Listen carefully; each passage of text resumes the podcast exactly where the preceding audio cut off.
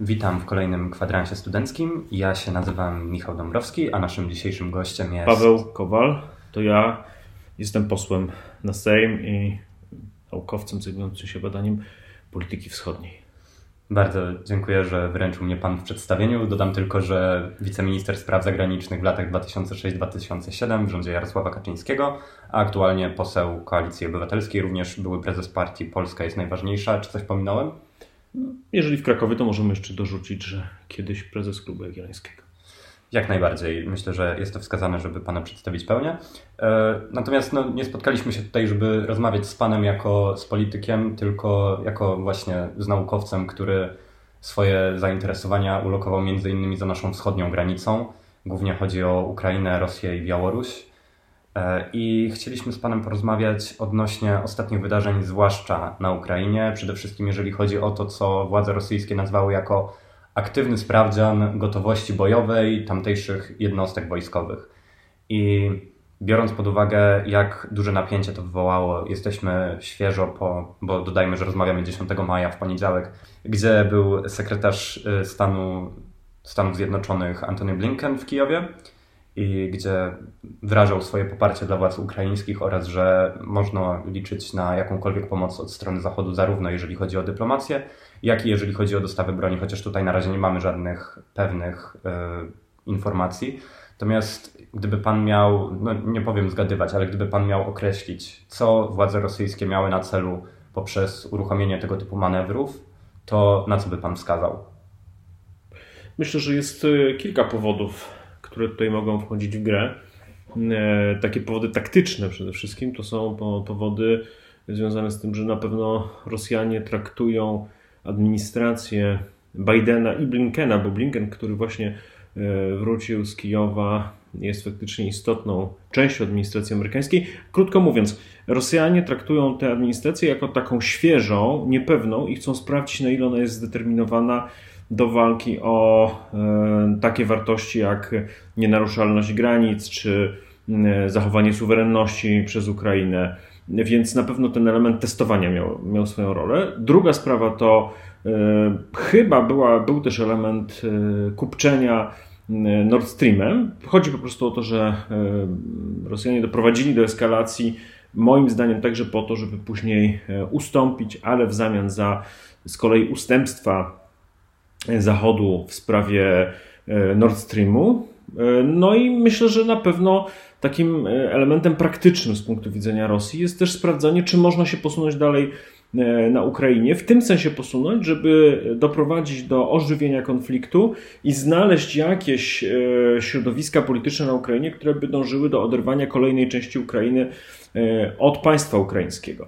To z kolei Rosjanom dałoby możliwość wejścia, dojścia po lądzie na Krym i zapewnienia Krymowi między innymi wody, bo tam jest taki praktyczny faktycznie problem na Krymie okupowanym przez Rosję, że nie ma wody pitnej. Możemy jeszcze dodać, że jesteśmy świeżo po manewrach natowskich Europe Defender, które miały przede wszystkim sprawdzić, jak by wojskom natowskim udało się z Grecji przedostać w głąb Bałkanów i dotrzeć między innymi właśnie w rejon Ukrainy. Jesteśmy, no, powiedzieć, że w przededniu manewrów Zapad 21 to za dużo, bo one są datowane z tego co ja wiem na wrzesień tego roku, chyba 14-17. Natomiast wydaje mi się, z tego co obserwuję i moim kolegom z koła również, że Rosja nie ma przychylnej sytuacji aktualnie na swoich granicach, to znaczy w każdym punkcie granicznym, jeżeli chodzi o były republiki radzieckie, jest jakiś punkt zapalny. W ostatnich dniach właśnie doszło do sporu zbrojnego między Tadżykistanem i Kirgistanem. Również mieliśmy sytuację kryzysową na Białorusi, chociaż wydaje się na razie, że tam się reżim obronił, podobnie jeżeli chodzi o spór Armenii i Azerbejdżanu. Natomiast wydaje się, że Władimir Putin odnosi na razie, przynajmniej na przykładzie Armenii i Białorusi, sukcesy bez oddania nawet jednego strzału artylerii rosyjskiej. Znaczy ja mam wątpliwości co do takiej prostej interpretacji skutków polityki Putina, bo mi się kojarzy jednak to, co się wydarzyło na granicy mm, z e, Ukrainą, z czymś, co ja nazywam syndrom czy kompleks Chruszczowa. To była taka sytuacja, gdzie Chruszczow doprowadził do eskalacji kryzysu kubańskiego, ale musiał się potem wycofać. I mam wrażenie, że w obozie władzy w Rosji postawa Putina wcale niekoniecznie po tych ostatnich wydarzeniach na granicy ukraińsko-rosyjskiej, gdzie koncentracja wojsk była faktycznie no, nieporównywalna z czymkolwiek w ostatnich kilkudziesięciu latach, nie mam poczucia, nie, nie mam takiej pewności, że Putin z tego wyszedł obronną ręką. To jest jednak tak, że musiał się cofnąć. I, I charakterystyczne jest to, że cofnął się w warunkach słabości Zachodu, własnej słabości, e, że Putin chciał, że ekipa Putina chciała wykorzystać ogólne osłabienie relacji między, w relacjach międzynarodowych, czy taki okres przejściowy, to wszystko, co się wiąże z COVID-em. E, oni sądzili, że jakby tą słabością lepiej zarządzają niż Zachód. To oni tą swoją słabością. Ale efekt był moim zdaniem jednak mizerny. To, to nie mamy do czynienia z jakimś oszałamiającym dla Putina efektem, więc może spróbujmy też innych interpretacji, że to jednak jest test, który Putin źle przeszedł z punktu widzenia swojego otoczenia. To znaczy, jeżeli już y, pan profesor zarzucił tutaj uproszczenie, to też y, ja nie jestem zwolennikiem takiego uproszczenia, że Władimir Putin jest absolutnie wszechwładny i wydaje mi się, że to też się wybiło z pana mhm. wypowiedzi odnośnie jego otoczenia politycznego, bo mi się wydaje, że to nie jest takie proste, że Władimir Putin jest wszechwładny. Wydaje mi się raczej, tutaj pan profesor mnie może poprawić, nawet to będzie bardzo wskazane, bo chętnie usłyszę, co pan profesor o tym sądzi. Natomiast wydaje mi się, że Władimir Putin jest takim punktem stycznym dla wielu grup interesów w Rosji. Od mafii przez polityków po służby, który jest takim spoiwem między nimi i tylko on sprawia, że one się wszystkie razem trzymają. Natomiast to jest bardzo ryzykowne w tak dużym państwie i ogromnym organizmie i wydaje mi się, że w momencie, w którym faktycznie zabraknie Władimira Putina, chociaż na razie dobrze mu idzie ścieżka ku nieśmiertelności, e, to wydaje mi się, że wtedy system rosyjski i reżim może mieć ogromny problem. Podobnie może być e, w Białorusi, chociaż widać też, że Władimir Putin dążył między innymi do tego, żeby od Łukaszenki wyegzekwować dalsze kroki odnośnie federalizacji białorusko-rosyjskiej. Natomiast w ostatnich dniach też próbę zarejestrowania podjęła partia Sajus w Białorusi, która postulowała dalsze zbliżenie z Rosją. Natomiast odmówiono jej rejestracji ze względów formalnych. Natomiast no, tutaj też warto dodać, że to nie jest jakiś ewenement, bo od 2000 roku w Białorusi nie zarejestrowano żadnego nowego ugrupowania. Od dawna mówi się o czymś takim jak kolektywny Putin, czyli że tak naprawdę władza spoczywa nie w rękach Władimira Putina, ale istota władzy dotyczy jakiegoś wąskiego kręgu decydentów w Rosji, głównie związanych z resortami siłowymi. I ja myślę, że ten, ta oso osoba, sama osoba Władimira Putina, on jako prezydent, jako on, jest trochę on odpowiada właśnie przed tym kolektywnym Putinem, czyli przed swoją, e, czyli jakby dwóch Putinów, ten pojedynczy i ten e, kolektywny, i on odpowiada trochę przed tym kolektywnym Putinem ze skuteczności. I ta skuteczność Putina jest w, w, w krajowej polityce rosyjskiej dość słaba, muszę powiedzieć, dlatego że e, to jest źródłem jego słabości dzisiaj, że nie jest w stanie zapewnić odpowiedniego poziomu życia Rosjanom, że ta obietnica, z którą on przychodził i która była źródłem jego legitymacji do rządzenia wręcz, czyli obietnica jakiejś poprawy gospodarczej, ona w gruncie rzeczy nie, nie może być dotrzymana. Więc e, z tego wynika z kolei wzrost agresji w relacjach międzynarodowych. No a tam nie zawsze się udaje. I to jest tak wszystko pół na pół, prawda? Bo z Łukaszenką, znowu, mi też często przychodzi do głowy taka e, interpretacja, jaką Pan powiedział, że nie udało się usunąć Łukaszenki Zachodowi.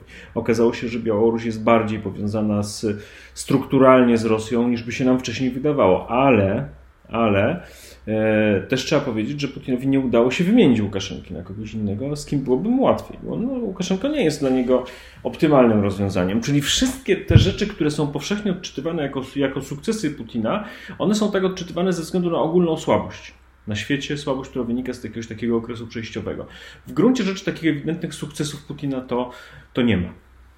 Tak, to myślę, że można bezapelacyjnie powiedzieć, natomiast jest jakiś powód. No bo no, tak on... samo z tym Krymem, prawda, że ludzie, no Krym, okupuje Krym, zajął Krym, ale nie jest w stanie mu dostarczyć wody, nie jest w stanie nim właściwie zarządzać i nie jest w stanie uzyskać żadnej akceptacji prawnej dla tego i chwała Bogu, dla, dla tego postępku. E, wszedł do Donbasu, ale nie jest w stanie rozszerzyć tej interwencji, bo nie znalazł Putin na Ukrainie żadnych środowisk politycznych, które byłyby gotowe poprzeć jego okupację. Nie będę ukrywał, że bardziej planowałem, żeby ta rozmowa poszła w stronę właśnie takich kwestii strategiczno-obronnościowych, natomiast myślę, że spróbuję ją chociaż trochę skierować w inne strony, co mnie mimo wszystko bardzo cieszy, bo rozmowa nie powinna polegać na wysłuchiwaniu się i zakładaniu czegoś, natomiast myślę, że możemy to potoczyć w taką stronę bardziej politologiczną, bo Mieliśmy zajęcia z panem doktorem Jackiem Sokołowskim, któremu bardzo swoją drogą dziękuję teraz, bo on nam powiedział jedną rzecz, że władza to jest to jest truizm, ale władza to jest bardzo ciekawa rzecz, bo to, że ktoś piastuje jakieś stanowisko określone i ma określone uprawnienia, wcale nie oznacza, że on je będzie mógł wyegzekwować. I tutaj podał kazus prezydenta Jaruzelskiego, któremu mała konstytucja III RP gwarantowała ogromne kompetencje, natomiast on siłą rzeczy nie był w stanie ich wyegzekwować, ponieważ wiedział, że nie ma takiego dużego autorytetu. Tak. Jaruzelski jest w ogóle dobrym przykładem na to zjawisko, o którym Pan mówi i to on jest dobrym przykładem podwójnie, bo po pierwsze mm, ja uważam jako teoretyk, jako politolog, że y, system komunistyczny w Polsce właściwie do 1988 roku był totalitarny, ale z tych, mm, z tych potencjalnych możliwości totalitaryzmu nie można było y, skorzystać. Jaruzelski nie umiał z nich korzystać, bo jego polityka już była coraz mniej, znaczy była właściwie nietotalitarna już w ostatniej fazie.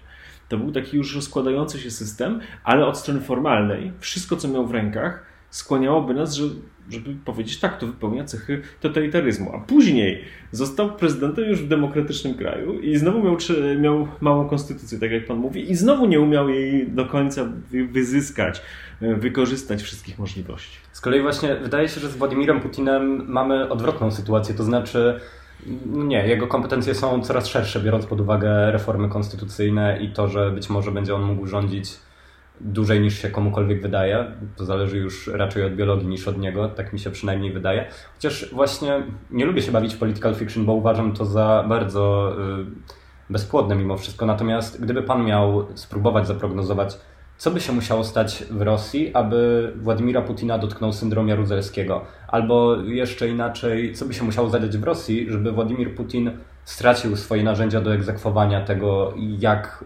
do egzekwowania swojej wizji rzeczywistości? No to myślę, że prognoza to jest za dużo powiedziane, ale możemy taki scenariusz zbudować, mhm. prawda? W takim scenariuszu myślę, że musiałoby dojść do, do osłabienia tego kolektywnego Putina, czyli że ten, e, ta ekipa, która rządzi, musiałaby stracić poparcie swojego zaplecza, czyli tego sektora siłowego. Rosja się kruszy wtedy, kiedy mm, e, traci e, na znaczeniu sektor siłowy. Rosja też się kruszy, kruszy wtedy, kiedy jest nacjonalistyczna. Czyli są takie badania nad historią Rosji jeszcze od, czasu, od czasów romanowych i, i występuje taki mm, syndrom, że jeżeli w najwyższych władzach Rosji jest e, nadzwyczaj dużo samych Rosjan, czyli nie są reprezentowane różne mniejszości itd., tak itd. Tak i pojawia się taki mocny element nacjonalizmu, to to prowadzi Rosję do pewnej słabości.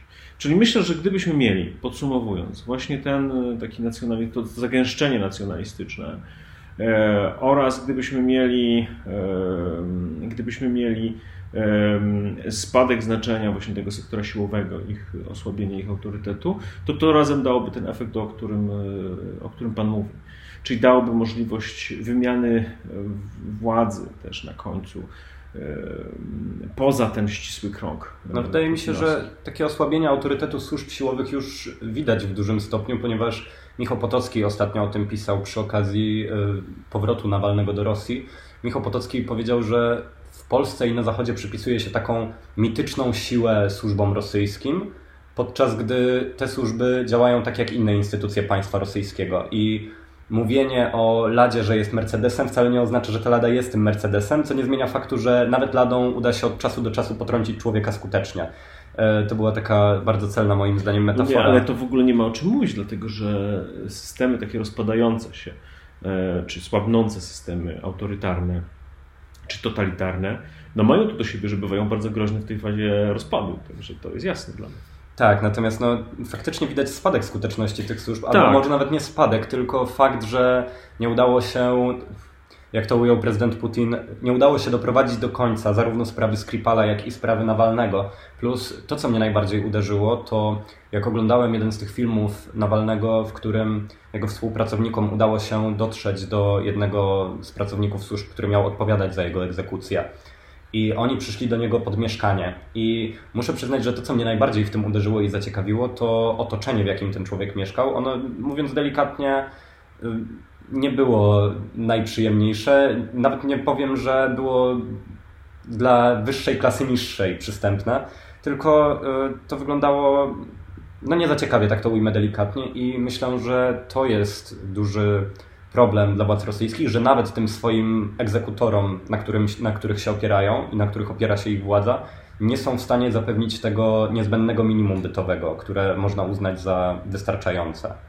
I to jest y, istota słabości dzisiejszej Rosji, że ponieważ Putin nie może się odwołać do tego, że jest demokratycznym władcą, nie może się odwołać do swojego autorytetu płynącego z wyboru, musi się odwoływać on jego ekipa do no, e, sukcesu gospodarczego, albo przynajmniej obietnicy, wiarygodnej obietnicy tego sukcesu. I tego nie ma. Ludzie tego nie odczuwają. I to jest źródło kłopotu.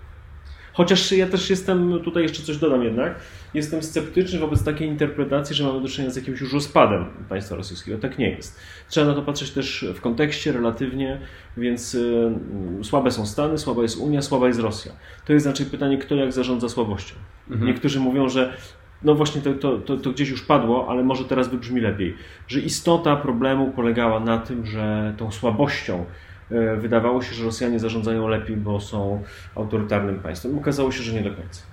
Mi się wydaje, że tak jak komunizm nie upadł z dnia na dzień, tak samo myślę, że dekadami będziemy patrzeć na transformację w Rosji, czy to na to, jak ten reżim upada latami, czy też na przemiany w społeczeństwie, bo wydaje mi się, że to jest najbardziej kluczowe, że jeżeli zmiana zajdzie tylko na szczeblach władzy, ale nie zajdzie ona w społeczeństwie, to na dobrą sprawę tej zmiany nie będzie, a to może długo trwać zarówno w Rosji, jak i w Białorusi, chociaż wydaje mi się, przynajmniej ci znajomi, których ja mam ze wschodu, oni są często dużo bardziej zakorzenieni w zachodzie niż ja, jeżeli chodzi o korzystanie z social mediów, takich jak Instagram, czy też Wydaje mi się, że to, co się najbardziej zmieniło w Rosji i w Białorusi, czego już ani Łukaszenka, ani Putin nie dadzą rady zatrzymać, to to, że ludzie zaczęli wyjeżdżać na zachód, zaczęli oglądać, jak się żyje gdzie indziej, zaczęli mieć telegrama i kontaktować się z ludźmi, którzy tam wyjechali. I mają już ten punkt odniesienia, do którego wolą dążyć, niż tkwić w tym, w czym w tym statusie quo, który zastali?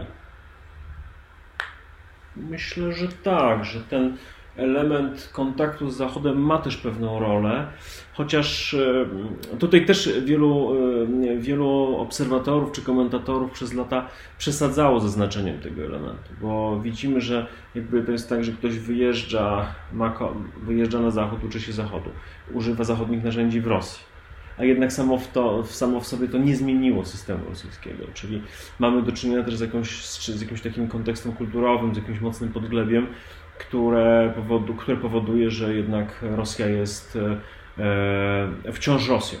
Ze względu na. Mm, i to faktycznie ze względu na pewną przestrzeń informacyjną, bo znowu Rosjanie używają tych wszystkich mediów społecznościowych lepiej zresztą niż na przykład Polacy, ale mimo wszystko duża część populacji jest uzależniona przede wszystkim od rządowych mediów. I tutaj ta propaganda, metodyczna propaganda, e, która ma też, to jest istotny moim zdaniem element, charakter propagandy wojennej. Właściwie całe ostatnie 30 lat to jest propaganda wojenna e, w Rosji ona kształtuje społeczeństwo też w pewnym e, zbiorowym lęku, w pewnej zbiorowej trawie. Ludzie cały czas mają poczucie, że z kimś walczą. Albo walczą na poziomie symbolicznym, a czasem dosłownym z Zachodem, albo walczą ze swoimi sąsiadami, albo się szykują do jakiejś wojny. E, wiadomości wojenne to jest coś, co Rosjanie dostają codziennie od kilkudziesięciu lat. Jeżeli tak psychologicznie na to patrzymy, to, to łatwo zrozumiemy, na czym polega właśnie różnica między społeczeństwem rosyjskim a społeczeństwami zachodnimi. Nie pozostaje nam nic innego, jak dalej bacznie się przyglądać sytuacji za naszą wschodnią granicą, ale myślę, że za każdą inną, za południową, północną, zachodnią również.